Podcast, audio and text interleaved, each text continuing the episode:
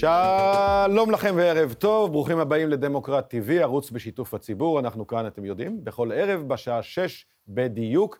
אני גדי סוקניק, מחליף את לוסי אריש, שנמצאת בבידוד קורונה, ותחזור לכאן מן הסתם בשבוע הבא. אנחנו רוצים לדבר הערב על התו הירוק עם הפרופסורים איתן פרידמן ואיתמר גרוטו. לאחר מכן נדבר עם גיא רולניק מדה-מרקר על ההדחה, עזיבה, פיטורין, לך תדע, של בועז ביסמוט, עורך העיתון ישראל היום. ובהמשך נדבר גם על הקשר בין נוני מוזס וידיעות אחרונות, לבין המרוץ לתפקיד היועץ המשפטי לממשלה, נדמה לי שלגיא רולניק יהיה מה להגיד על זה. רמי הוד מקרן ברקץ נלסון יהיה כאן וידבר איתנו על זכות השביתה, שלדבריו נפגעת מאוד לאחרונה בישראל, וגם על הדרך המוזרה, או לא מוזרה, לפיצוי של משפחות הרוגי אסון מירון. כיוון ששם, ואתם יודעים או לא יודעים, הפיצוי כנראה יהיה כפוף לקיצוץ קצבאות ביטוח לאומי של הנפגעים. לא ברור בדיוק מאיפה זה בא ולאן זה הולך, אבל כרגע זה המצב. וגם מרכז הקואליציה בוועדת הכספים, חבר הכנסת ולדימיר בליאק, יהיה כאן ונדבר איתו על עליות המחירים שמתחילות, כל הזמן מתרחשות. מחר נדמה לי יש צומת מאוד חשוב, עליית מחירי החשמל בכמעט שישה אחוזים. אז אנחנו פותחים עם התו הירוק שהממשלה החליטה, למרות חלק מההמלצות להפסיק את זה כבר, החליטה להאריך אותו בעוד שבוע נוסף. המומחים חלוקים, אבל נדמה לי שכבר רוב המומחים מבינים שהתו הירוק מועד לביטול, הוא מיותר כבר מזה זמן, ואנחנו כאן מדברים עם איתמר גרוטו, פרופסור אוניברסיטת בן גוריון, לשעבר המשנה למנכ"ל משרד הבריאות, ועם ידידו, כמו שהבנתם, פרופסור איתן פרידמן, כאן לידי באולפן. קודם כל, חידה, איתן, כן. מה, במה אתה יוצא דופן מבין השלישייה שמופיעה על המסך עכשיו? אה, אולי יש לי יותר שערות? אה, מ- מאחד מאיתנו בטוח. לא, זאת לא התשובה. איתמר, תן לו את התשובה, אתה בטוח יודע. מה, זמר במסכה קשור משהו? בדיוק. אתה היחיד מבין השלושה שלא הופיע בזמר במסכה. יש... על זה נאמר, אני מאוד מאוד מאוד מאוכזב שלא פנו אליי. ותהיה גם עונה הבאה. אני מקווה שאנחנו מכניסים את הרעיון הזה למי שצריך. בואו נדבר על התו הירוק. קודם כל... תראה, כשממשלה מחליטה על צעדים, צריכים לראות מה האוטקום, למה היא התכוונה, מה היא רצתה להשיג בזה. המטרה העיקרית של התו הירוק היה לגרום לאנשים להתחסן. המהלך הזה נכשל. לא הצליחו בזכות התו הירוק לגרום ליותר אנשים להתחסן, אחד. שתיים, אני, אני מסתכל לא על מדינת ישראל, אני מסתכל על אנגליה, אני מסתכל על דנמרק, באנגליה ובדנמרק. באנגליה יש יותר אנשים, האוכלוסייה יותר מבוגרת, ושם, מסוף, מהשבוע הבא, אין יותר תו ירוק. אין יותר תו ירוק. התו הירוק בגל, בזן האומיקרון, כאשר ההדבקה היא כל כך נפוצה וכל, ופחות נפיצה מבחינת משמעות קלינית, אני חושב שאין לה מקום. וצריך להבין, החיסון מגן מפני המחלה קשה. מאוד מגן מפני המחלה קשה, אבל הרבה פחות טוב והרבה פחות יעיל, בעיקר כשחולף זמן, מבחינת הדבקה, ולכן אין כל טעם והצדקה אפידמיולוגית, לה, לה, להמשיך את התו הירוק. אבל, אבל בדיעבד מתברר שאתה... רגע, יש לי שאלה מקדימה. אתה אמרת שהמטרה הייתה ללחוץ על מי שלא מתחסן, ללכת להתחסן. לא אני חשבתי שהמטרה היא לשמור על בריאות הציבור. לא, המטרה הייתה... כך זה לפחות הוצג. בסדר, אתה יודע, יש דברים שמציגים, יש דברים... אתה אומר, המטרה האמיתית, כלומר, מלכתחילה זה לא היה מי יודע מה יעיל. לגרום לציבור להתחסן, וזה כמהלך בפני עצמו לא צלח. אני, חש... אני חשבתי שהיה צריך לנקוד במהלך אחר, למשל, לת... לצ'פר ולתת בונוס לרופאי משפחה ולהגיד להם, יש לך שלושים חולים שאינם מחוסנים, על כל אחד שאתה מביא להתחסן, אתה מקבל בונוס. המהלך הזה לטעמי היה הרבה יותר יעיל, משום שאלה שלא התחסנו, זה לא אותו מיעוט צעקני של מתנגדי חיסונים מקצועיים, אלא אנשים שהם דחיינים, אנשים שלא מאמינים לתשדירי טלוויזיה, לא מאמינים לשלטונות, ו... אבל כן מאמינים לרופא המשפחה, לעובדת הסוציאלית, לראש המועצה, לא היה מתקשר אליהם. מגע אישי ובגובה העיניים. פרופסור גרוטו, אומר, אם אני מפענח את הדברים נכון, אומר פה עמיתך פרידמן, שבעצם המטרה שלכם, ואתה היית אז במשרד הבריאות, לכן אני אומר שלכם, אתה היית בהנהלת משרד הבריאות, משנה למנכ"ל, המטרה שלכם הייתה ללחוץ על אנשים שירוצו להתחסן, כדי לגונן על, יותר על מערכת הבריאות לטעמי, מאשר על עצמם, כי הוא אומר שזאת לא הייתה המטרה המרכזית, לא הייתה שבירה על, על בריאות הציבור, כיוון שכולם ידעו כבר אז שזה צעד די מפוקפק מבחינה בריאותית. אני מניח שאתה לא מסכים. תראה, אני דווקא, דווקא על הנקודה, תראה, אני, אני אתן קצת ההיסטוריה, באמת, כי אני כבר שנה, עוד מעט לא במשרד הבריאות, אבל אה, אני התחלתי לעבוד על התו הירוק עוד בימים שעוד לא היה חיסון בכלל, אה, כשדיברנו בעצם על אפשרות לתת אה, תו ירוק למחלימים, אה, זה עלה כדרישה דווקא מגיוון של אוכלוסייה אה, חרדית, וגם ששם הייתה הרבה תחלואה שרצו באמת לקבל אה, הקלות, תמורת זה שבעצם אה, מי שמתחסן יוכל לבוא, וזה נשמע די גיוני אז, הבעיה שזה לא פעל, אז באמת יחסית מעט מאוד חלו באותו זמן, והתו הירוק לא היה רלוונטי בתקופה הזאת, אבל בהחלט הוא המשיך להתפתח, וברגע שבאו חיסונים, בעצם על הפלטפורמה הזאת, הלבשנו את הנושא של התו הירוק, שבעצם, שמדבר על החיסונים, שהמטרה שלו, בראש ובראשונה מבחינתי, זה ליצור סביבה מוגנת. בסופו של יום אנחנו ידענו לפחות... אז כאן אתם חלוקים אגב, כי איתן חושב שההגנה לא הייתה הדבר החשוב. עכשיו, אני חושב שההגנה גם הייתה, זאת אומרת, הייתה חשובה, ואני חושב שבכל המדינות רואים את זה, באמת שרוצים להגן בסוף על אנשים, בטח אם רוצים לעבור מבוגרים, הרי פתחנו את המשק, רצינו לאפשר... רגע, רגע, רגע, רגע, כאן, כאן אני חייב להפריע לך, כי בדיעבד מתברר שכולם מדביקים וכולם נדבקים, וכל התו הירוק הזה לפחות... עכשיו לגבי האומיקרון, יש פה איזה באמת בעייתיות, כי החיסון לא מגן בפני הדבקה באותה רמה שהוא כלפי הווריאנטים הקודמים, לכן לאט לאט הוא הולך ונעלם. אני חושב ש... גם מבחינת העיתות לציבור, שאנחנו עוד לא בשיא, עוד לא גמרנו את הגל הזה, ואנחנו רוצים ככה למשוך את זה עוד כמה ימים, אני חושב שזה בסך הכל ההחלטה היא סבירה, זה לא, אני גם מסכים עם איתן שזה הולך ופוחת הצורך בזה, אבל אני חושב שעד היום, בסך הכל הגל הירוק עשה, אה, התו הירוק, סליחה, עשה עבודה ועושה, דרך אגב, איתן ציין שתי מדינות מסוימות, אני נמצא כרגע באירופה, כאן כן דורשים עדיין תו ירוק, לא נתנו לי להיכנס לסופר, כי זו אפליקציה שמשרד הבריאות לא עובדת במקרה כאן, אז...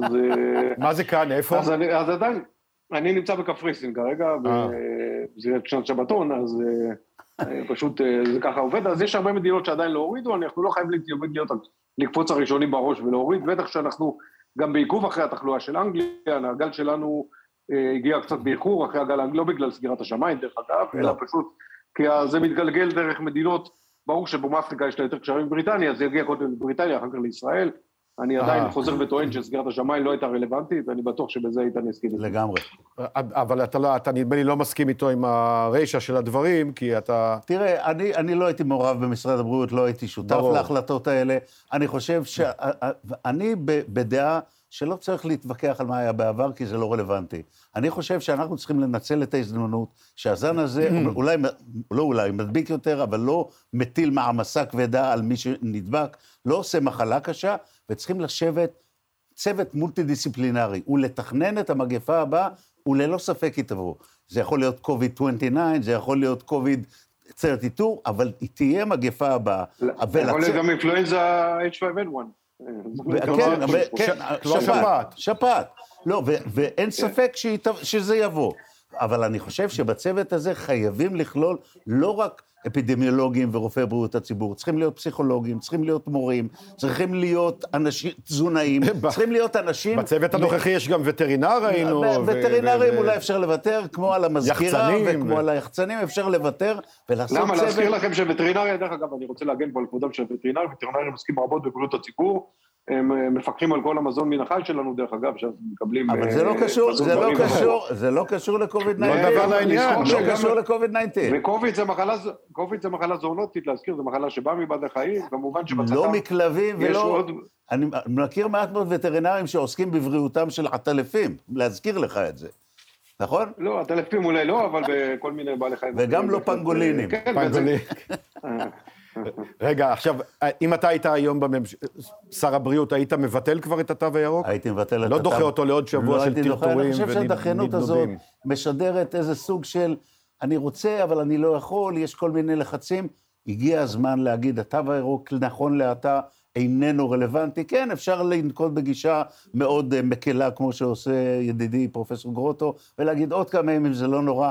הימים האלה הם נורא. מאוד משמעותיים, הם מאוד משמעותיים לבעלי העסקים, הם מאוד משמעותיים לאנשים שלא מוצאים את התו הירוק, כשמטילים עליהם מגבלות, אני חושב, שלשדר נחישות ולהגיד עד כאן, זה הקו שממנו אין יותר יעילות, ולגישה הזאת, אגב, לא רק פרופסור גרוטו ואני, אנשים שהם אפידמיולוגים, רופאי בריאות הציבור בישראל ובעולם, אפידמיולוגים מובילים, אומרים, לעת הזו, אין שום טעם לתו הירוק, וצריכים לקבל את ההמלצה הזאת. פרופסור גרוטו, אתה מודע לזה שכל ההתרחשויות בזמן האחרון בתחום הבריאותי, רק מחזקות את החלק המאוד ניכר מאוכלוסיית ישראל שלא רוצה להתחסן.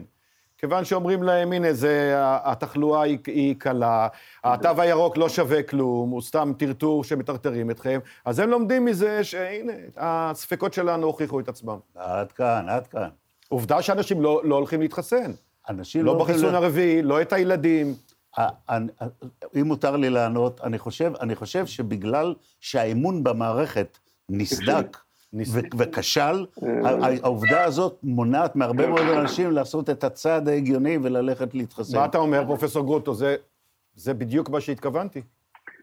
תראה, בסופו של יום אנחנו נמצאים במצב של, בכל האמון בישראל, בשלטון בכלל, בכל האמון בקורונה, בשלטונות בכלל, זה דבר שצריך לבחון אותו מחדש, אני חושב את היחסים בין הציבור למדינות, אנחנו רק בראשיתו של תהליך היסטורי לדעתי בעניין הזה, אז אנחנו רואים את זה בכל העולם, שיש את הבעיה של החוסר אמון, אני חושב שבסך הכל בישראל הייתה העיינות טובה לחיסונים, והיה אמון לא רע מבחינת הרמת החיסונים שהגענו אליה, אני מסכים שבו עכשיו באמת המסר לגבי האומיקרון הוא מסר מורכב, כי אנחנו בעצם נתקלים במצב אחר, זאת אומרת עם נגיף הרבה יותר, כמו שאמר פרופסור פרידמן, נגיף הרבה יותר קל, מצד אחד, מצד שני אנחנו לא יודעים אם באמת הקלות הזאת אולי קשורה גם לעובדה ש... רוב האנשים שנדבקים מחוסנים, אז הם באמת לא חולים במחלה קשה, אז יש פה שילוב של כל הדברים האלה. אני חושב שעוד שבוע ככה בשביל באמת שנהיה בטוחים שהגענו לשיא, כי באמת עוד לא, לדעתי אנחנו עוד, עוד עדיין בעלייה בחולים הקשים, עלייה מסוימת, וצריך לראות שזה ככה באמת מאחורינו, ונתחיל לשדר מסר של להתחיל לפתוח את הדברים יותר.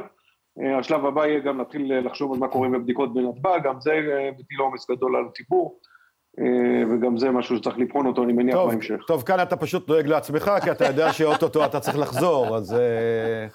נכון? מהרהורי ליבך. לא, לא, אני רק... לעניין הזה אני רוצה להגיד משהו.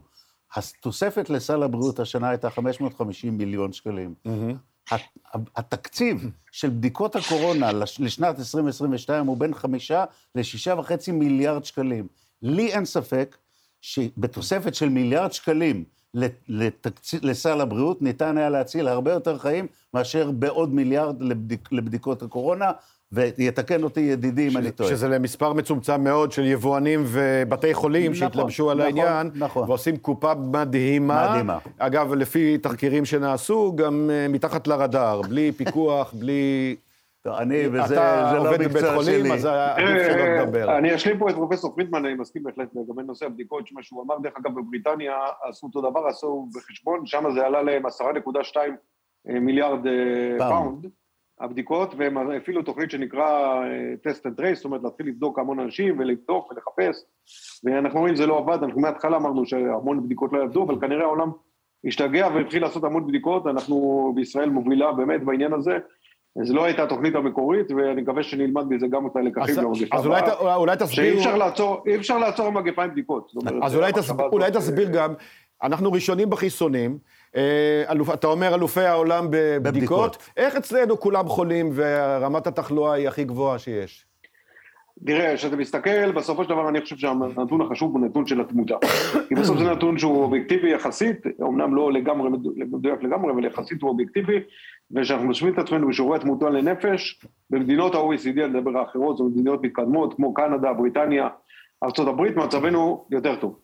אז מערכת הבריאות שלנו, למרות שהיא מוכת רעב בעצם הרבה שנים כבר, וזה לא חדש, היא צריכה להתמודד יפה מאוד, ואני חושב שבאמת זה נקודה לציון שוב פעם, את ההישגים של מערכת הבריאות, וגם בשביל שאתה גם מילה טובה, אני חושב, גם על הניהול בכל זאת של המגפה, בשלבים, היו קשיים בכל הדרך, אבל למדנו כל הזמן, צריך להיות דינמי באמת בנקודה הזאת, ואני בהחלט חושב שיצאנו באמת מוכנים יותר למגפה הבאה, אבל זה באמת, צריך לשמור על רמת המוכנות הזאת. אגב, האחראי על הקורונה אמר ממש לפני זמן קצר, שהודיע שאנחנו נמצאים בתקופה לא יציבה, כלומר, הכל פתוח. אבל אתה אמרת את זה, אתה אמרת את זה גם, שניכם הסכמתם על זה, וקשה להרעל על זה. איך אתה אגב עונה לשאלה ששאלתי את פרופסור גרוטו, איך זה שאנחנו אלופים בחיסונים, אלופים בבדיקות, ובסוף גם אלופים בתחלואה? או, אז הנקודה היא שאנחנו לא אלופים בתחלואה, אנחנו אלופים במספר המאומתים. ואתה יודע, מספר המאומתים היום זה משהו אולי שליש, אולי רק עשרים אחוז ממה שאנחנו באמת יודעים שהם מאומתים, ולכן אני, אני רופא, אני לא מטפל בבדיקות המעבדה. מה, בכל מטפל... המדינות המצב זה, ש, שאת, איפה שאתה מסתכל, אתה, אני יוצא מהאולפן הזה, כולם חולים, או חלו או חולים, או בשפעת, אני, או בקורונה. ושוב, מספר המאומתים הוא מספר איננו רלוונטי, וצריך להפסיק להסתכל עליו. מה שמעיק על מערכת הרפואה, הן בתור בתי החולים, והן מחוץ עלה, זה מספר החולים הקשים, מספר החולים המונשמים, מספר החולים הקריטיים, וכמובן מספר המתים, שלהם כבר אי אפשר לעזור. וכאשר אתה מסתכל על הפרמטר הזה, ישראל נמצאת במקום טוב. מספר המאומתים איננו רלוונטי, לא עכשיו ואף פעם לא היה. מה למדנו מכל מה שהיה עד עכשיו? אתה אמרת צריך להיערך לגל הבא, הממונה על הקורונה מצדיק את זה, במה שהוא אומר, מה למדנו, מה, מה היית עושה ומה לא היית עושה יותר? לא הייתי עושה סגרים, אלא אם כן מערכת הבריאות נמצאת בפני קריסה טוטלית, וזה מעולם לא היה. למרות שבכל העולם עשו מחקרים שזה לא מועיל, גם, גם ב- אז. בדיוק. הכל מתפרץ אחר כך עוד ב- פעם. בדיוק, לא רק שזה מתפרץ, אנחנו, אנחנו, נשלם, אנחנו נשלם בעתיד הלא רחוק את כל האנשים שיהיה להם סרטן מיגס כי לא עשו קולונוסקופיה, כל האנשים שיהיה להם סרטן שד כי לא עשו ממוגרפיה, כל הפעילויות האלקטיביות שירדו, אני כבר לא מדבר על דיכאון, ירידה קוגניטיבית אצל אנשים מבוגרים, ביטחון תזונתי אצל ילדים, חשוב לשמור ללא סגרים, את מערכת החינוך פתוחה בכל מחיר, ולתכלל את כל הצרכים של כולם, לא רק יהיה לו קורונה, לא יהיה לו קורונה, מה הצרכים של כל אוכלוסייה, ולרבד את האוכלוסייה לרמות סיכון. ואתה, פרופסור גרוטו, מה למדנו? אני חושב שבסך הכל, בסופו של דבר, אני לא לגמרי מסכים לגבי נושא של התגובה. זאת אומרת, התגובה צריכה להיות בהתחלה באמת, שמגיע לך מגפה כזאת, אז עד שאתה לומד אותה, בהתחלה אתה לוקח בדרך כלל כיוון הכי מחמיר, וזה זה מה שעושים בכל, ה, בכל המקומות. אני חושב שמהרגע שנכנסו החיסונים, שבעצם זה היה game changer אמיתי, כי אנחנו גם רואים בעצם שהחיסונים גם מנעו, לפי חישובים שגם אני עשיתי וגם עשו בחול, קבוצה שקרוב ל-עשרים אלף ישראלים, אז באמת החיסונים הם שינו את המשחק, וברגע שהבנו שהחיסונים יעילים, היה צריך, אז כבר אפשר אולי להתחיל לעשות את הסוויץ' שאנחנו עושים היום, אבל אני אומר, מוטב מאוחר מאשר קודם, אבל בהתחלה, לפני שהחיסונים, באמת לא היה לנו כלים אחרים, אז אתה מפעיל את הכלים שיש לך, באמת, במיוחד שאתה לא יודע, בהתחלה, ככל שמתבהר את התמונה, כבר יותר קל. אני לא חושב שזה חוכמה היום להתחיל להגיד, ואז בדיעבד טעינו, כי אני חושב שגם, אם לא היו סגרים, השאלה הייתה מה לעשות לעתיד, לא מה שעשיתם בעבר מת, לא ידעתם, זה בסדר גמור. נכון. השאלה הייתה מה לעשות לעתיד. אני חושב שה...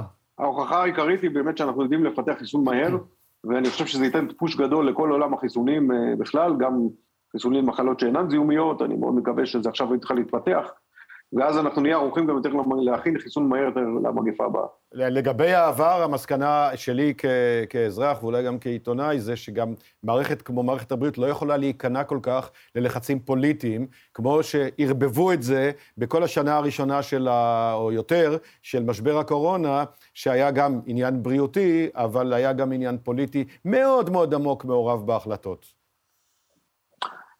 בהחלט, אני זכיתי להיות במחאות בתקופה הזאת, ונרגשתי את זה מקרוב, את כל, ה, את כל הלחצים, אבל זה בעצם גם, לפעמים גם בסך הכל זה לגיטימי לפעמים, כי החלטה גם, החלטה למשל ללכת למודל של, נגיד מודל שוודיה או משהו כזה, בסוף זה צריכה להיות החלטה פוליטית. ואלה שוודיה, אבל ש... החלטה לפתוח את נתב"ג לאוכלוסייה מאוד מסוימת, בגלל לחצים פוליטיים וצרכים פוליטיים, פחות, פחות לגיטימית.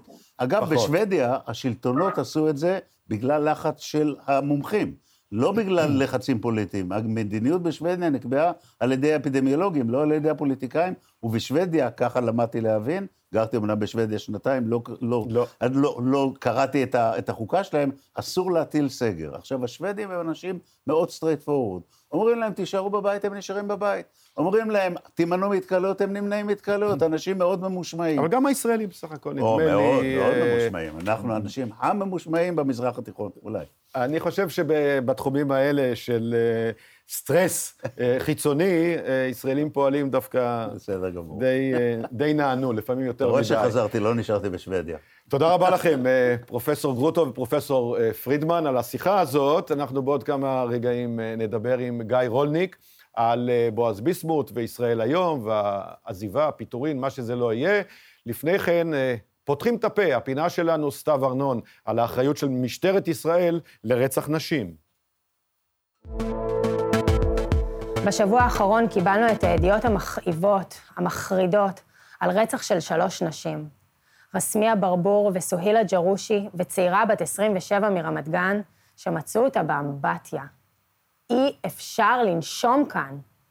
עומר בר-לב, השר לביטחון פנים, האחראי על הביטחון של כלל האזרחים, שמה קטע, זה כולל גם אזרחיות. בר-לב אמר שיש הבדל מהותי בין רצח על ידי משפחת פשע ובין בעל שרוצח את אשתו. לגבי הרצח של רסמיה, שהייתה בת עשרים ושמונה, בחודש החמישי להריונה ואימא לבן שלוש, שנרצחה על ידי בעלה חלאה, אמר שר הפנים שהיכולת של המשטרה להשפיע על מקרה כזה קרובה לאפס. ג'יזוס, בר-לב, איך אומרים הסגברה רק הפוך? זה בדיוק התפקיד שלך, אבל כנראה לא סיימת חפיפה, אז שתדע. לגבי רצח של נשים, כל הנשים, יש למשטרה אחריות מלאה, ויכולת עצומה לעצור את הרצח הבא. יש בישראל מאתיים אלף נשים שסובלות מאלימות, עם רק רבע מהמקרים שמגיעים בכלל למשטרה. שליש מהנרצחות היו מוכרות לרשויות, ו-ארבעים אחוז מהן כבר הגישו בעבר תלונה על אלימות. אבל מה זה משנה? כי שבעים וחמישה אחוז מהתיקים שנפתחים במשטרה נסגרים מדי שנה. לזה הוא התכוון כשאמר אפס השפעה? ואם כבר התחלנו, בוא ניגע בבעיה הכי חמורה, בטיפול ברצח נשים ערביות, שהן חמישים ושמונה אחוז מכל הנרצחות, אבל שמונים וארבעה אחוז ממקרי הרצח שלהן לא מפוענחים, שזאת מכבסת מילים, כן? למאות ואלפי רוצחים שמסתובבים חופשיים. ובקושי הגשת כתבי אישום, והרשעות, והתייחסות רצינית לתלונות. המשטרה עוצמת עין, מתעלמת, מפקירה. חיי נשים פשוט לא חשובים. חיי נשים ערביות עוד כל כך הרבה פחות. אז אדוני השר, הייתי אומרת לך שתתעורר, ובוקר טוב, אבל זה בוקר כל כך עצוב. יהי זכרן של שלושתן ברוך. יהי העתיד של ארבעת הילדים היתומים שלהן טוב יותר. ולך, מר בר-לב, בהצלחה. יש לך ולמשטרה כל כך הרבה עבודה.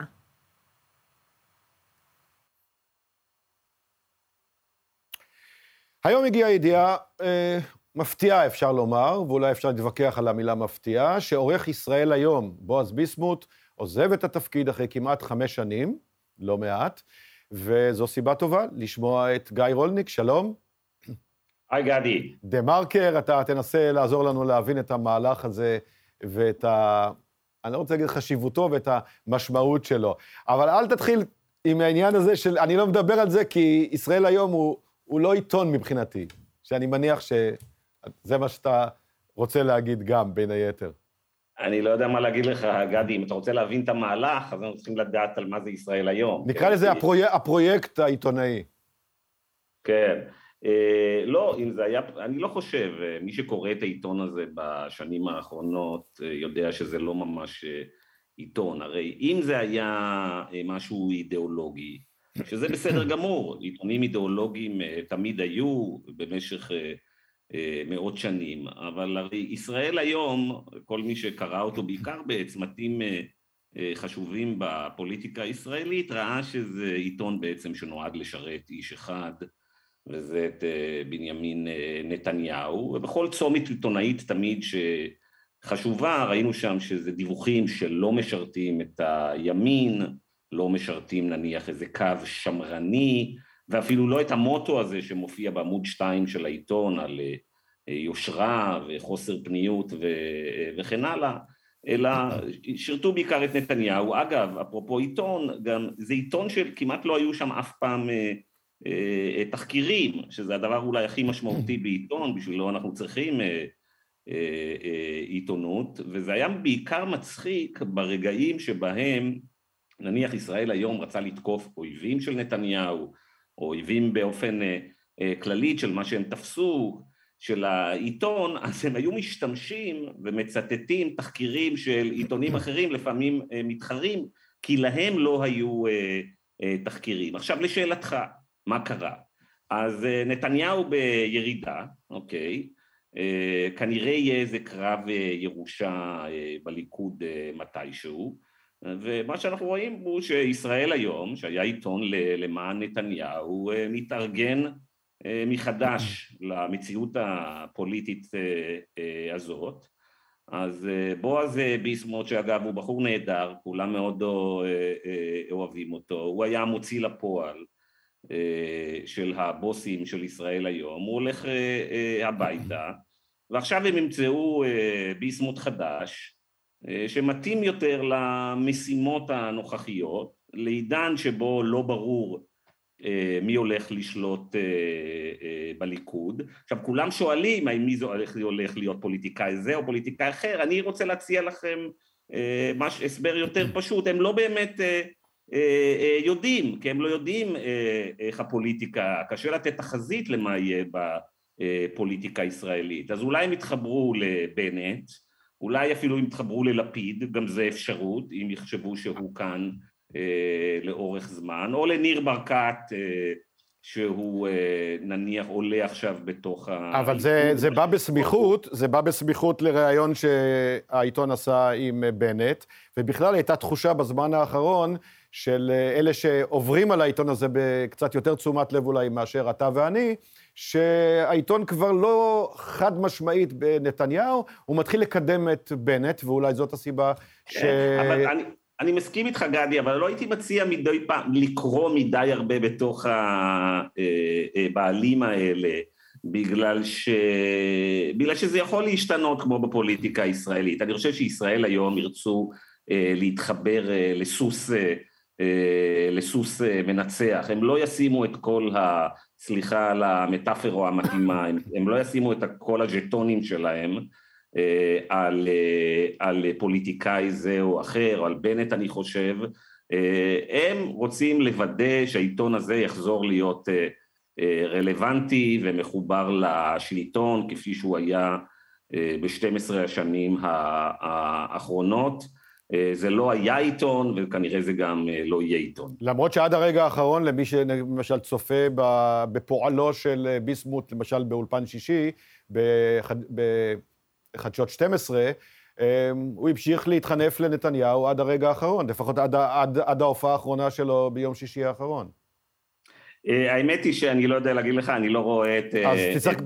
בנושא הזה צריך לסמוך עליי. כן, אבל אני, אני סומך עליך לחלוטין, תראה, גדי, ערוץ שתים עשרה וערוץ שלוש עשרה, הרי גם זה כבר חדל להיות בעצם עיתונות, הרי האולפנים האלה, זה מין קרקס, תשעים אחוז מהזמן זה א' אמר על ב' וב' אמר על א', הביאו ערוץ שתים עשרה, במקום להביא עיתונאים, נטולי פניות, שלא מחוברים לשום פוליטיקאי אגב, אז הם מביאים את העיתונאים של זה ואת העיתונאים של זה, וזה כמובן מייצר רייטינג אדיר, למה? כי גם הימין וגם השמאל, גם ביבי וגם האנטי ביבי מתים על זה, אנחנו אוהבים שאנחנו צופים בטלוויזיה גם לראות את המחנה, זה, זה כמו ספורט בעצם, אנחנו אוהבים לראות גם את המחנה שלנו, ואנחנו גם אוהבים להתרגז נורא מהשופרות של המחנה אתה, השני. אתה קצת מקל נדמה לי, כי הם פשוט בונים על זה שחלק גדול מהצופים, רואים את זה כמו מה שמכונה סנף, כלומר, הם, זה גועל נפש, אבל אני לא יכול להזיז את העיניים שלי מזה. אני מסכים איתך לחלוטין, אתה אמרת, אני לא הייתי להשתמש בסנף, אבל בהחלט, טלוויזיה מסחרית תמיד היה באלמנטים של, של סנף, כמו שגדי סוקניק אומר. הכל נופל עליי שוב. אבל, כן. אבל, אבל, אבל, אני רוצה להגיד משהו גדי, זה לא מצב כלומר, זה לא מצב סטטי, זה מצב דינמי. מה שקרה הרי זה שמאז שפייסבוק הפכה להיות המלכה של עולם התקשורת, הרי פייסבוק זה מכונה שכל הזמן מזרימה לנו תכנים מקטבים, אלימים, מרגיזים, או של המחנה שלנו, או נגד המחנה שלנו. עכשיו, רוב הקהל מתמכר לדברים האלה, בגלל זה אנשים מבלים המון זמן בפייסבוק, ועכשיו אנחנו רואים הרבה מהעיתונאים מבלים בטוויטר, ומה שקרה בהדרגה הוא שמהדורות החדשות המרכזיות הפכו להיות מין, מין פייסבוק כזה, כלומר אין, אין תחקירים ואין אינפורמציה, כי זה לא מביא את ההזרקה המיידית הזאת של דופמין. תשמע, לצפות, ב, ל, ל, ל, לצפות בפיד בפייסבוק, ובמידה מסוימת גם לראות את הקרבות האלה בין ביבי ואנטי ביבי אה, בערוץ שתים עשרה, זה קצת כמו לשבת, ושוב אנחנו חוזרים לקזינו, זה קצת כמו לשבת ליד ה, בקזינו, ליד הסלאט משין, ולהוריד את זה כל פעם, כי יש לנו איזה, אה, איזה כן. פעולה נוירולוגית אה, אה, מסוימת. כלומר, כל השיחה הזאת שאנחנו מנהלים עכשיו, היא לא באמת אה, אה, שיחה של אה, עיתונות. החלק העצוב בתוך האירוע הזה, כמובן, גדי, זה שזה לא רק ישראל אה, אה, היום, זה בכלל, אה, אם, אתה, אם אתה שואל את עצמך, רוב האנשים אומרים שהם לא אוהבים את הפוליטיקה, אגב, גם ימנים וגם שמאלנים, לא אוהבים את הפוליטיקה שלנו בשנים האחרונות, והרבה פעמים שאתה, אם אתה רואה שבר ב... פוליטיקה, אולי תשאל את עצמך, בדרך כלל זה קשור גם בשבר בעיתונות, וזה לא מקרה, כי אתה מסתכל, אפרופו סנף, שאתה מסתכל מי הם הבעלים היום של כלי התקשורת המרכזיים, אני לא מדבר על התקשורת ממש בצדדים, או התקשורת האליטיסטית, מקום כמו שנניח אני עובד בו, הארץ דה-מרקר, אני מדבר איפה ש-תשעים אחוז מהאוכלוסייה כן. צופה ומחוברת, בעיקר שהם מחוברים לפידים שלהם, בפייסבוק. אז יש לנו חמישה טייקונים, שיש להם עניין אפסי בעיתונות, יש להם עניין אפסי בלב של העיתונות, שזה תחקירים של מוצאי הכוח, לכולם יש חברים וידידים בשלטון, הם בעיקר לא רוצים להרגיז את הבוסים של החברות הגדולות, והדבר המדהים הוא, כיוון שאנחנו כולנו רואים היום בפוליטיקה מין ספורט כזה, אז לאף אחד לא יודע, אתה יודע, תשאל אנשים, ואני הרבה פעמים עושה את זה בהרצאות, אתה שואל אנשים למי שייך את העיתונות, אף אחד לא יודע שזה לן בלווטניק, טייקון אה, אה, בריטי-אמריקאי, מיליארדר רקע רוסי, שלדון אה, מיריאם אדלסון, דודי ורטאי מקוקה קולה, נוני מוזס עם כתב אישום פלילי, אה, אלי עזור במעריב, חבר של אביגדור אה, אה, ליברמן, שיש לו עסקי, אה, שקנה עסקי גז מ... מתשובה. זאת העיתונות, זה תשעים אחוז מהעיתונות שלנו, מהרדיו שלנו, מהטלוויזיה שלנו, מהמסרים שכל הזמן מהדהדים באינטרנט. אז אפרופו, אפרופו הנקודה הזאת, אנחנו מחר נקדיש תוכנית שלמה לעזיבתו של היועץ המשפטי לממשלה, מנדלבליט. אתה רואה איזה קשר בין ידיעות אחרונות, בשליטת נוני מוזס כמובן, לבין המרוץ לתפקיד היועץ הבא? אין ספק, מי שקורא את ידיעות אחרונות, את העמודים הראשונים שלו, yeah. בכל מה שקשור פה לקמפיין של גם עסקת הטיעון, וגם לקמפיין של מי יתמנה להיות היועץ המשפטי לממשלה, רואה כל הזמן איך האורחים של ידיעות אחרונות רוצים לוודא שהם מקדמים, שהם מקדמים את מי שעשוי להיות יועץ משפטי לממשלה. אנחנו ראינו גם את הקידום, ב, ב, הם, הם קיוו, מורזס הרי קיווה לעסקת טיעון עוד אצל מנדלבליט, ואנחנו ראינו דבר מדהים בידיעות אחרונות בשנה, שנתיים, אפילו שלוש שנים האחרונות. אם אתה זוכר, ואתה גדי זוכר, כי היית שם בלב העניינים, בתקופה של אולמרט, ידיעות אחרונות ניהל קרב מאוד אלים נגד מערכת המשפט, נגד הפרקליטות, ולטובת לא היה בצד של שר המשפטים דניאל פרידמן, כל אלה שאמרו שצריך לעשות מהפכה ורדפו את הפרקליטות, ופתאום כשמגישים כתב אישום נגד נוני מוזס, אתה פתאום רואה ידיעות אחרונות ממש הולך על ביצים, ופתאום שלטון החוק, ופתאום מנדלבליט, ומנדלבליט מוציא אולי ספר בידיעות אחרונות. אז תשמע שהמצב הרי שבו, הרי ידיעות אחרונות זה לא ידיעות אחרונות, זה היום וויינט, שזה עדיין, למרות המאמצים הגדולים של ערוץ שתים עשרה, של קבוצת קשת, הקבוצה של קוקה קולה, הם מתפתחים מאוד יפה באינטרנט, אבל עדיין וויינט זה אתר מספר אחת בישראל. עכשיו תחשוב על המצב האבסורדי, שאתר מספר אחת בישראל, שבו, אני לא יודע מה, בין שליש לחצי מהישראלים, זאת תמונת המציאות שהם מקבלים, העורך האחראי שלו הוא אדם שמואשם במתן שוחד לראש הממשלה, ולא שוחד שהוא הציע לו מיליון דולר, שוחד שהוא הקריב מיליוני אנשים, הוא גנב את דעתם של מיליוני הדתיים.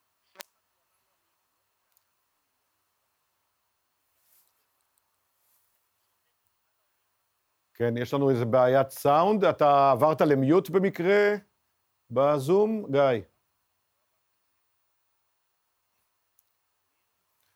כנראה נפל לנו אז... נפל לנו הזום, אנחנו ננסה בהמשך לחדש. שלום רמי הוד. היי גד. אתה מנכ"ל המרכז, איך, המרכז, איך אתה קורא לזה? המרכז הרעיוני. המרכז הרעיוני בקרן ברל כצנלסון. הגעת אלינו על שני נושאים, ועל נושא אחד, אנחנו, נדמה לי שהוא הכי חשוב. אתה טוען שזכות השביתה בישראל אה, עוברת ניסיונות שוב ושוב בתקופה האחרונה, בניסיון לקעקע אותה. כן, אנחנו ראינו, אנחנו ראינו מה שקרה בימים האחרונים. סגן השר אביר קארה, בבוקר שאחרי הכרזת השביתה של אף בן דוד, כבר הודיע שהמסקנה הבלתי נמנעת ממה שאף בן דוד אמרה, זה לאסור על שביתה בשירותים חיוניים, כלומר רווחה, בריאות וחינוך, בשירותים חברתיים. הגיש כבר הצעת חוק שאמורה להיות מקודמת, אני בטוח אגב שחלק, החלק השמאלי של הממשלה יבלום את ההצעה הזאת, שבעצם נועדה לאסור על שביתה באותם שירותים. זאת אומרת, אתה חושב שזה לא יקרה ואתה מודאג מהמגמה? אני חושב שזה לא יקרה, אני חושב שההצעה הזאת, ובכלל הקמפיין שמנוהל מהימין הכלכלי כבר כמה עשורים נגד זכות השביתה, הוא קמפיין שבעצם בא ומציע למורות, לעובדות הסוציאליות, למתמחים ברפואה, למיליון משתכרי שכר מינימום בישראל, לא לסמוך על ארגוני העובדים שלהם, שהם אלה שהצליחו להעלות את השכר שלהם בשני העשורים האחרונים, אלא לסמוך או על אביר קארה, או על אגף התקציבים באוצר, שתמיד אומר לא. כי הדבר האבסורדי הוא שהפעמים היחידות שבהם השכר של אותם עובדים עלה, של המורים, העובדים הסוציאליים, הרופאים, היה רק כשארגוני שם. העובדים שלהם הכריזו על כוונתם לשבות. אגב, מעט מאוד פעמים ממישות הכוונות האלה. לא הממשלה מעלה את השכר של העובדים האלה, לא אביר קארה, לא משרד האוצר, אלא ארגוני העובדים שלהם. ולכן זכות השביתה כל כך חשובה. ואתה חושב שקודם כל אתה אומר שזה כנראה, זה יעלה, וכנראה זה לא יקרה, אתה חושש בזה שזה יעלה, ואחר כך יעלה עוד פעם, בכל מיני הזדמנויות, שזאת מגמה, זאת דרך חשיבה? זאת בוודאי דרך חשיבה. אנחנו יודעים שיש ימין כלכלי בישראל. אגב, שר האוצר שאומר לא לתת שום פיצוי לעצמאים ולעסקים קטנים ולהורים צעירים שיושבים בבית עם הילדים שלהם, הוא גם חלק מהימין הכלכלי הזה. אולי, אולי הוא בעצמו לא מעלה את ההצעה הזאת, אבל אנחנו צריכים לזכור, העניין הזה של יפה בן דוד זה נקודה אחת. אפשר לחלוק, אני חושב שהעיתוי היה לא טוב, למרות שהטענה הייתה, עצמה הייתה מוצדקת, אבל כל פעם אנחנו שומעים את זה, בעבר זה היה מאוד חזק מצד נתניהו, אחרי זה בנט ושקד רצו בבחירות, ברשות ימינה, עם ההצעה הזאת בעצם להגביל את זכות השביתה, ראינו ביום שישי את צעירי יש עתיד אומרים, הגיע הזמן להגביל את זכות השביתה של מורים, לכן ההצעה הזאת שבאה מהשוליים הימניים ביותר של הפוליטיקה, גם באמריקה אגב וגם בישראל, זה כן נושא שהולך ומחלחל, ולכן כל כך חשוב להזכיר את זה, שאנחנו לא יכולים מצד אחד למחוא כפיים לאותם עובדים, למתמחים לרפואה, עובדים סוציאליים, אחיות, ומצד שני להגיד, אסור להם לשבות, כי הדרך היחידה שלהם לצמצם את הפער בין כמה שהם שווים, והם שווים הרבה, אלה העובדים שנושאים על גבם את השירותים החברתיים שלנו, לבין השכר העלוב שלהם, זה זכות השביתה. ומה שאני לפחות לוקח ממה שאתה אומר, שאתה אומר, זה לא, הצעת החוק של אביר קארה, היא לא איזה קרן אור באפלה, אלא זה איזשהו פנס שכל הזמן הולך ומתחזק בשנים האחרונות. אני אומר שכשאנחנו מתעסקים בדמוקרטיה... ואולי יום אחד זה גם יגיע לחקיקה? אני, אני חושב... ששירותים חיוניים לא יכולים לשבות אני, וזהו. אני מאמין שלא, אנחנו בערוץ דמוקרטיבי, וזו הזדמנות פה להזכיר שזכות השביתה היא זכות שנקנתה אחרי הרבה מאוד שנים של מאבקים של ארגוני עובדים, מי שהגביל את עבודת הילדים, את משך שעות העבודה, את כל הזכויות, כל הזכויות הסוציאליות שהיום אנחנו מכירים אותן, בתור זכויות שאנחנו נולדים איתן, אלה זכויות שלקח שנים רבות שאיגודי העובדים נאבקו למענם, ובלי הכוח הארגוני, בלי יכולת של ארגון עובדים שמייצג מיליוני עובדים בשכר נמוך ובינוני להגיד, אנחנו רוצים לשבות אם לא תעשי את זה, הממשלה בוודאי לא תקדם שום חקיקה לטובת זכויות עובדים. אני תכף אשאל אותך על נושא אחר, אבל מכיוון שהזום של גיא רולניק חזר, אנחנו נסיים את השיחה הקודמת. רצית להגיד איזה מילה על מה ששמעת עכשיו? כן, רציתי, אגב, רציתי להגיד, שלום רמי, מה שלומך? היי גיא, הכל בסדר. תראה, רמי, רציתי לשאול אותך איזה שאלה. אנחנו הרי תומכים אה, בוועדי, אה, באיגודי עובדים, היסטורית, בגלל שהרעיון של איגוד עובדים זה שלציבור הרחב והמפוזר אין כוח, ומול אה, כוח אנחנו צריכים אה, איגודים. אבל אתה לא עושה אף פעם את הבידול בין איגודים שעומדים מול בעלי הון, לבין איגודים שעומדים מול ציבור מ... מפוזר אחר. מולנו. הרי, גם... אין לא, אין, הרי האיגוד שעומד מול אה, בעלי ההון, יש כל ההיגיון בעולם שהאיגודים חייבים להתאגד. אבל בוא נבין מה זה האיגודים של חלק מהמונופולים הישראלים. יש לך בצד אחד עובדים, ובצד שני יש לך את משלם המיסים המפוזר, שלא יכול להתארגן כמובן, ובתווך מי שמחליט זה הפוליטיקאי. עכשיו, הפוליטיקאי, אנחנו תמיד יודעים ממי הוא מפחד, הוא מפחד מהכוח. עכשיו, הכוח תמיד נמצא בידי המונופול, הכוח לא נמצא בידי הציבור המפוזר. אז אני שואל אותך, אתה תומך אוטומטית באיגודים, גם שהם בצד החזק ולא בצד החלש? גיא, מי ששומע אותך לאורך השנים, ואתה יודע עד כמה אני מעריך את העבודה שאתה עושה, חושב ש-תשעים אחוז מהמשק זה חברת חשמל והנמלים. מיליון משתכרי שכר מינימום בישראל, שהשכר שלהם עלה בגלל זכות השביתה של ההסתדרות. אני איתך, אני הקשבתי אותך. רגע, רגע, שנייה. אם אתה יודע... גיא, שנייה, אני משיב, אני משיב. יש תפוחים, יש תפוחים רקובים בשלטון המקומי, במגזר העסקי ובעולם העבודה המאורגנת. יש ועדים שהם עושים עבודה מזעזעת בייצוג הציבור שלהם. יש אלון חסן, יש מקרים של שחיתות ומקורביזם וכל הדברים האלה. אבל השדה הרחב... תגיד, אתה לא צריך להגן גם על מיליוני תלמידים, מיליוני הורים, שהם כמו עובדים, הם מפוזרים. בטבח נמצא הפוליטיקאי. עכשיו, אתה תמיד שואל את עצמך, ממי מפחד הפוליטיקאי? הפוליטיקאי מפחד ממוקד הכוח, ואני שואל אותך, למי יש יותר כוח? למיליון תלמידים, הורים, משלמי מיסים, או הרבה פעמים לוועדי המורים? איפה נמצא הכוח האמיתי? אוקיי, גיא, גיא, אני הייתי, אני סיימתי את הבידוד השביעי שלי עם הילדים לפני שבוע, ותאמין לי שאני לא סבלתי לראות את האחריזת שפית, מה זה, אל תשאל, הכנו לחם כל הבידודים. רגע, אני רוצה לענות לך, כי זו נקודה חשובה. בקצרה. הרי גם אתה תומך בהעלאת שכר המורים. במבחן העובדות, מתי שכר המורים? לא, אני חושב שאני תומך בהעלאת שכר המורים, שלא מיוצגים על ידי ועדה. אני יודע שבתוך המורים יש את אלה שהוועדים והאיגודים דופקים אותם, סליחה, ויש את אלה שדואגים להם. אני חושב שוועדי העובדים דאגו בקבוצה קטנה בתוך המורים. שכר המורים בישראל לא עלה. אני יודע שהפערים בתוך השכר של המורים בישראל הגבוהים ביותר בעולם. גיא, תן לרמי רק לענות. לך יש טור שבועי, לי יש פה חמש דקות, תן לי דקה וחצי. השכר של המורים והעובדים הסוציאליים וכל הקבוצות האלה שהם חלק ממגזר הציבורי עלה במבחן האמפירי, במבחן התוצאה בשני העשורים האחרונים, רק לאחר שארגוני העובדים שלהם הכריזו שאם הממשלה לא תעלה הם ישבטו, לא על ידי משרד האוצר, לא, לא מאמפתיה של הציבור הכללי, לא מזה שאנחנו יוצאים מחוץ ומוחאים להם כפיים, וגם לא מהתקשורת, רק מזה שיש כוח מאורגן של עובדים, השכר okay. של אותם עובדים אני, מעלה. בשלב הזה אני יודע לגיא רולניק, ואני, רמי, אני רוצה לשאול אותך עוד שאלה אחת. תודה רבה, תודה, uh, גיא. תודה, גדי. תודה רבה. ביי. Uh, ש... היה דיבור עכשיו על, על הפיצויים ל... לנפגעי אסון הר מירון, ודובר על זה שכרגע ההצעה היא, שאני מבין שהממשלה מוליכה, ש... או לפחות זאת ההמלצה שהיא קיבלה, להוריד את הפיצויים שינתנו לנפגעים, למשפחות הנספים או הפצועים, מתגמולי הביטוח הלאומי שלהם. מה אתה חושב על זה? זה נקרא לגזול את כבשת הרש לאנשים שאין להם שום דבר. לקחת את הפיצויים ולהגיד, אם קיבלת פיצוי, לא תקבל דמי אבטלה, לא תקבל דמי נכות, לא תקבל קצבת זקנה, זה מהלך ציני ומכוער של משרד האוצר. יש חוק מצוין של חברת הכנסת אפרת רייטן, שנועד לתת פיצוי אוניברסלי שוויוני לכל מי שנפגע באסון אזרחי, למשפחות של הרוגים ושל פצועים. במקום הדבר הזה, בא משרד האוצר, ואומר, נשתמש עכשיו בהזדמנות הזאת, כדי להוריד להם את קצבאות הביטוח לאומי. זה מצטרף למהלך יותר רחב של משרד האוצר, זה דבר שאתה מדבר עליו הרבה כאן, אבל לצערי כמעט אך ורק כאן ובמקומות אחרים, קו כללי, שמרני, קיצוני, שבעוד שבכל העולם הנטייה זה להשקיע באזרחים, זה להגדיל את רשת הביטחון הסוציאלית, זה להגדיל את התקציב של השירותים החברתיים, להעלות שכר מינימום. בארץ משרד האוצר בתקופה האחרונה מקמץ ונהיה שמרן ומנסה לחסוך על גבם של החלשים ביותר. תסביר למי ש... ש...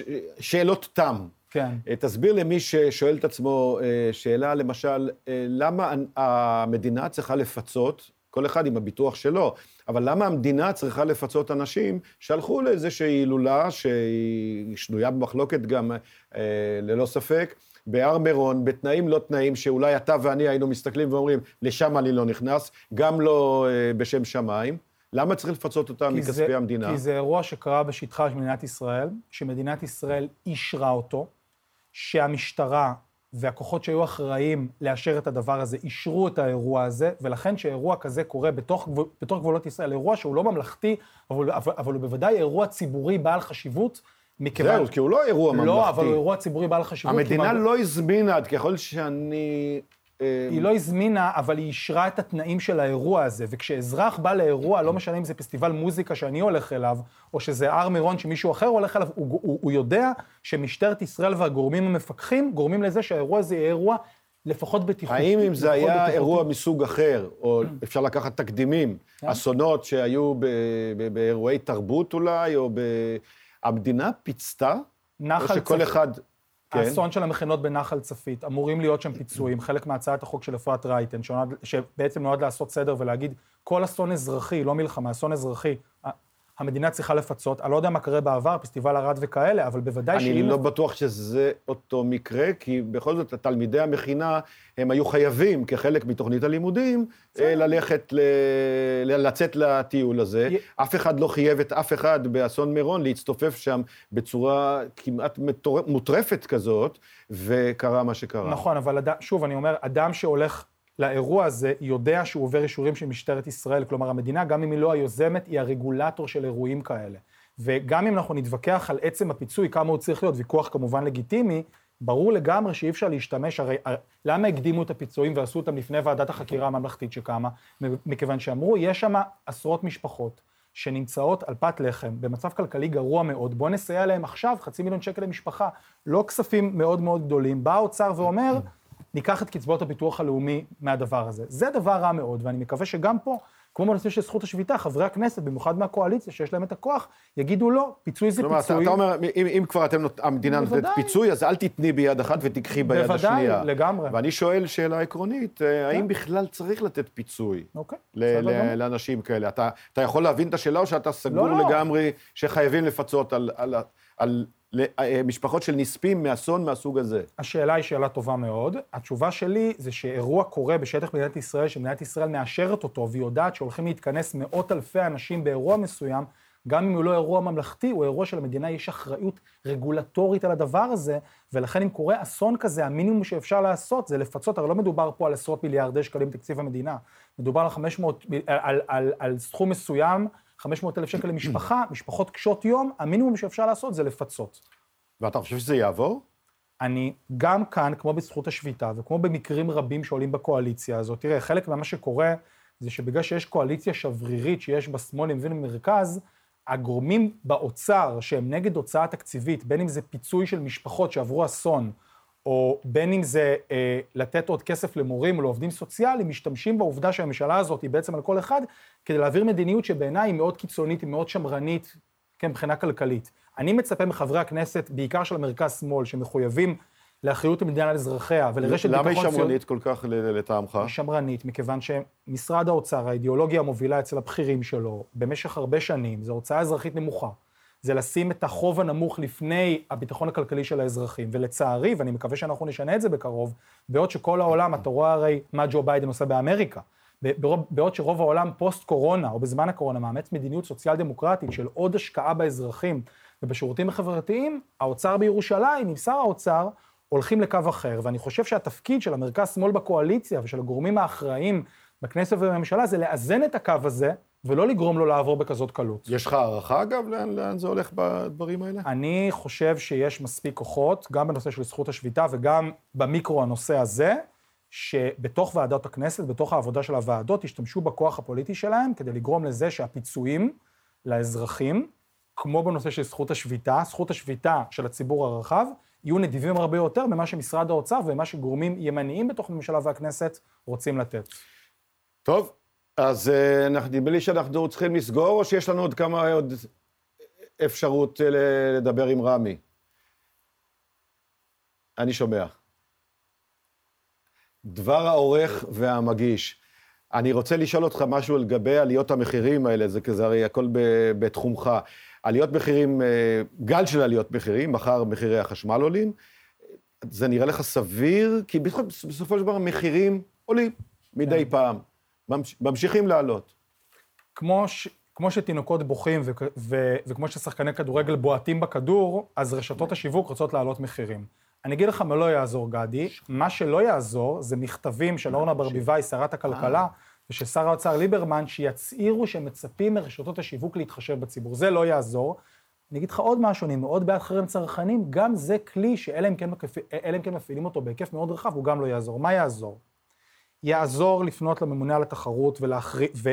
ולהפעיל חוקים של תחרות על הרשתות האלה. זאת אומרת, לא להסתפק ביללות של שר האוצר ושרת הכלכלה. לאיים בפיקוח מחירים, מוצרי יסוד אפשר לפקח, הרי יש פיקוח מחירים בישראל, אני, אני לא מציע להפעיל את הכלי הזה באופן רוחבי, אבל בוודאי שכך לא נהיה שר אוצר ורשתות השיווק עשו דברים כאלה, הוא איים בפיקוח מחירים וזה עזר. אה, אה, דברים כאלה יעזרו, צעדים של המדינה, הרי... זה אבסורדי שממשלה ריבונית מתחננת בפני רשתות שיורידו מחירים. צעדים קשים של ממשלה נגד רשתות האלה, נגד תיאום מחירים, נגד העלאת מחירים, דברים כאלה אגרסיביים יכולים לעזור. אז בוא נשמע מה אומר מרכז הקואליציה בוועדת הכספים של הכנסת, ולדימיר בליאק, חושב על זה. שלום. שלום גדי, ערב טוב. שמעת את הסעיפה של הדברים פה? כן, בהחלט. נו, מה עושים עם כל הדבר הזה? יש לנו גל של עליות מחירים, מחר מחיר החשמל עולה בקרוב לשישה אחוז, עושה רושם ש... והייתה איזו מין פנייה רפה כזאת לטעמי של שר האוצר, נדמה לי מהמפלגה שלך, ושרת הכלכלה לא מהמפלגה שלך, שאמרו להם משהו בסגנון שלי, נו נו נו, איך אתם עושים דבר כזה? אז דווקא הפוך, שרת הכלכלה מהמפלגה שלי ושר האוצר לא מהמפלגה שלי, אני מיש עתיד. אה, כן, נכון. נכון. לא, תראו, לא, לא לכל, לא לכל עיקור יש הסבר מקצועי, דווקא להעלת מחירי חשמל יש הסבר מקצועי, והמקור של זה בעלת מחירי הפחם בעולם.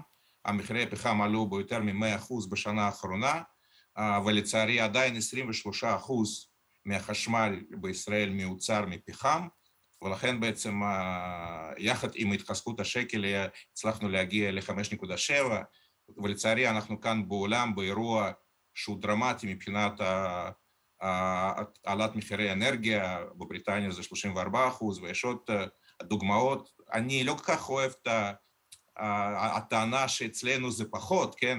כי בסופו של דבר זו המסה נוספת על האזרחים, אבל עדיין חמש נקודה שבע אחוז בקונסטלציה שנוצרה, זו עלה סבירה, ולצערי אי אפשר היה למנוע אותה. טוב, זה קצת פה וקצת שם, אבל דיברנו על, אני דיברתי איתך על עליות המחירים באופן כללי, כן. וגם לגבי, כך לגבי הלא... רמת המחירים בארץ, כידוע, היא גבוהה מאוד, מחירי המזון הם הרבה יותר גבוהים יחסית ו, ו, ואבסולוטית לעומת אירופה.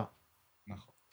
אז קודם כל, הבעיה הזאת היא לא נוצרה היום ולא נוצרה בממשלה הנוכחית, היא, היא, היא קיימת הרבה מאוד שנים, אבל שוב, כרגע האחריות היא שלנו, ואי אפשר לברוח מזה. לגמרי. Uh, אני די מסכים עם רמי שלאורך הזמן המכתבים, המכתבים לא יעזרו. Uh, אם כי כבר שמענו את התגובה של שטראוס, ששטראוס בתגובה למכתב של השרה ברביבאי והשר השר ליברמן, הודיע שהיא לא מתכוונת להעלות מחירים, אבל שוב, uh, זה לא פתרון לאורך הזמן. הפתרון זה, זה קודם כל בהפעלת רשות התחרות בצורה הרבה יותר אפקטיבית והרבה יותר קשוחה, ואם יש חשד לתיאום מחירים, אז צריך uh, לטפל בו ב, בכל החומרה, ב, באמצעים שהחוק מעניק לרשות, ואני חושב שבתקופה הזאת רשות התחרות צריכה לשחק תפקיד הרבה יותר משמעותי, והצד הנוסף זה הצד שבעצם הפעלנו אותו במסגרת חוק ההסדרים, זה סדרה של רפורמות, זה רפורמות העיוור שניסו להעביר פה הרבה מאוד שנים ולא הצליחו, ואנחנו עשינו, עשינו את זה, ורפורמת הרגולציה, הרפורמת היבוא תיכנס בעצם לתוקף באמצע אלפיים עשרים ושתיים, ואני חושב שתהיה לזה השפעה מאוד משמעותית על המחירים, מה שלא צריך לעשות. עכשיו, תמיד אפשר לבחור צעדים של לעשות ולא לעשות. זהו, בעיני... כי, כי, כי רבים ישמעו אותך והם יגידו, זה רפה, יש לנו רפורמה בעוד חצי שנה, יש לנו רפורמה אחרת, אבל אנשים אומרים, תנו עכשיו בראש ליבואנים ותעצרו את ההשתוללות שלהם, ויש שם ללא ספק, איך שלא מסתכלים על זה, השתוללות של מחירים. היצרנים, לא רק היבואנים, גם היבואנים וגם... אז מה שאמרתי לגבי רשות התחרות זה מאוד רלוונטי. אוסם נסטלה עכשיו מעלים את כל המחירים שלהם בצורה מאוד משמעותית, ולא בפעם הראשונה. אבל לאורך הזמן, הפתרון, הרי מה הבעיה בשוק שלנו? השוק שלנו הוא מאוד מונופוליסטי, כן? אם אנחנו מסתכלים על מוצרים בסופר, בסופו של דבר, חמישה, שישה יבואנים שולטים פה ב-שמונים תשעים אחוז מהשוק. והפתרון הוא לפתוח את השוק, להוריד, להוריד מכסים, להגביר את מכסות היבוא, לעודד את התחרות. זה הפתרון. לא פיקוח על המחירים ולא הגברת הרגולציה עודפת. אנחנו חייבים להמשיך ולפתוח את השוק. זה הפתרון לאורך הזמן. כן, זה עוד ייקח מספר חודשים. כן, זה לא הזבן כי גמרנו, ובאופן כללי מאבק ביוקר המחיה זה מאבק, זה מאבק סיזיפי, יומיומי, וזה מה שאנחנו עושים. בינתיים הוא לא כל כך הצליח, לאו דווקא בממשלה הזאת, גם בממשלה הקודמת. אתה בשורה תחתונה חושב שבאמת תצליחו, מקבלים החלטות ולא מיישמים אותן. תצליחו להכניס יבוא מקביל, תצליחו להכניס יבוא בכלל שיתחרה בתוצרת מקומית ויוריד מחירים? אין לי ספק, הרפורמה נכנסת לתוקף ביוני אלפיים עשרים ושתיים, תוך מספר חודשים, אין לי שום, שום ספק שהצרכנים ירגישו את הרפורמה בכיס. ויש עוד דבר ששוב, אני קצת, קצת אנחנו מפילים פה את אזרחות, את האחריות על האזרח, אבל אין, אין, אין ספק שגם לצרכנות חכמה ונבונה יש משמעות. היום, כבר היום יש מבחר בסופר, וצריך לבחור את המוצרים הכי זולים, ולא לעודד את היבואנים להעלות מחירים. ושוב, אנחנו מצדנו כממשלה, כקואליציה, נפעיל את רשות התחרות ונעשה כל מה שצריך כדי למתן את העליות. נקווה. תודה רבה לך, חבר הכנסת בליאק. תודה רבה. ומחר בשעה שש בערב אנחנו נשדר כאן תוכנית מיוחדת לסיכום כהונתו של היועץ המשפטי לממשלה בשש השנים האחרונות, אביחי מנדלבליט. יהיו הרבה אורחים מעניינים, מי מארגני ההפגנות, דרך עורכי הדין שהגישו את העתירות נגדו ונגד הממשלה, שורה ארוכה של אנשים מן הערוץ ומחוצה לו. תודה רבה לכם, הצופים והשותפים של דמוקרט טי וי. התוכנית הזאת אפשרית רק בזכותכם, וכמה חשוב, ערוץ תקשורת שלא מפחד להביע עמדה נחרצת בעד הדמוקרטיה, בעד שלטון החוק, בעד המאבק בשחיתות, ומגוון של דעות מכל הכיוונים.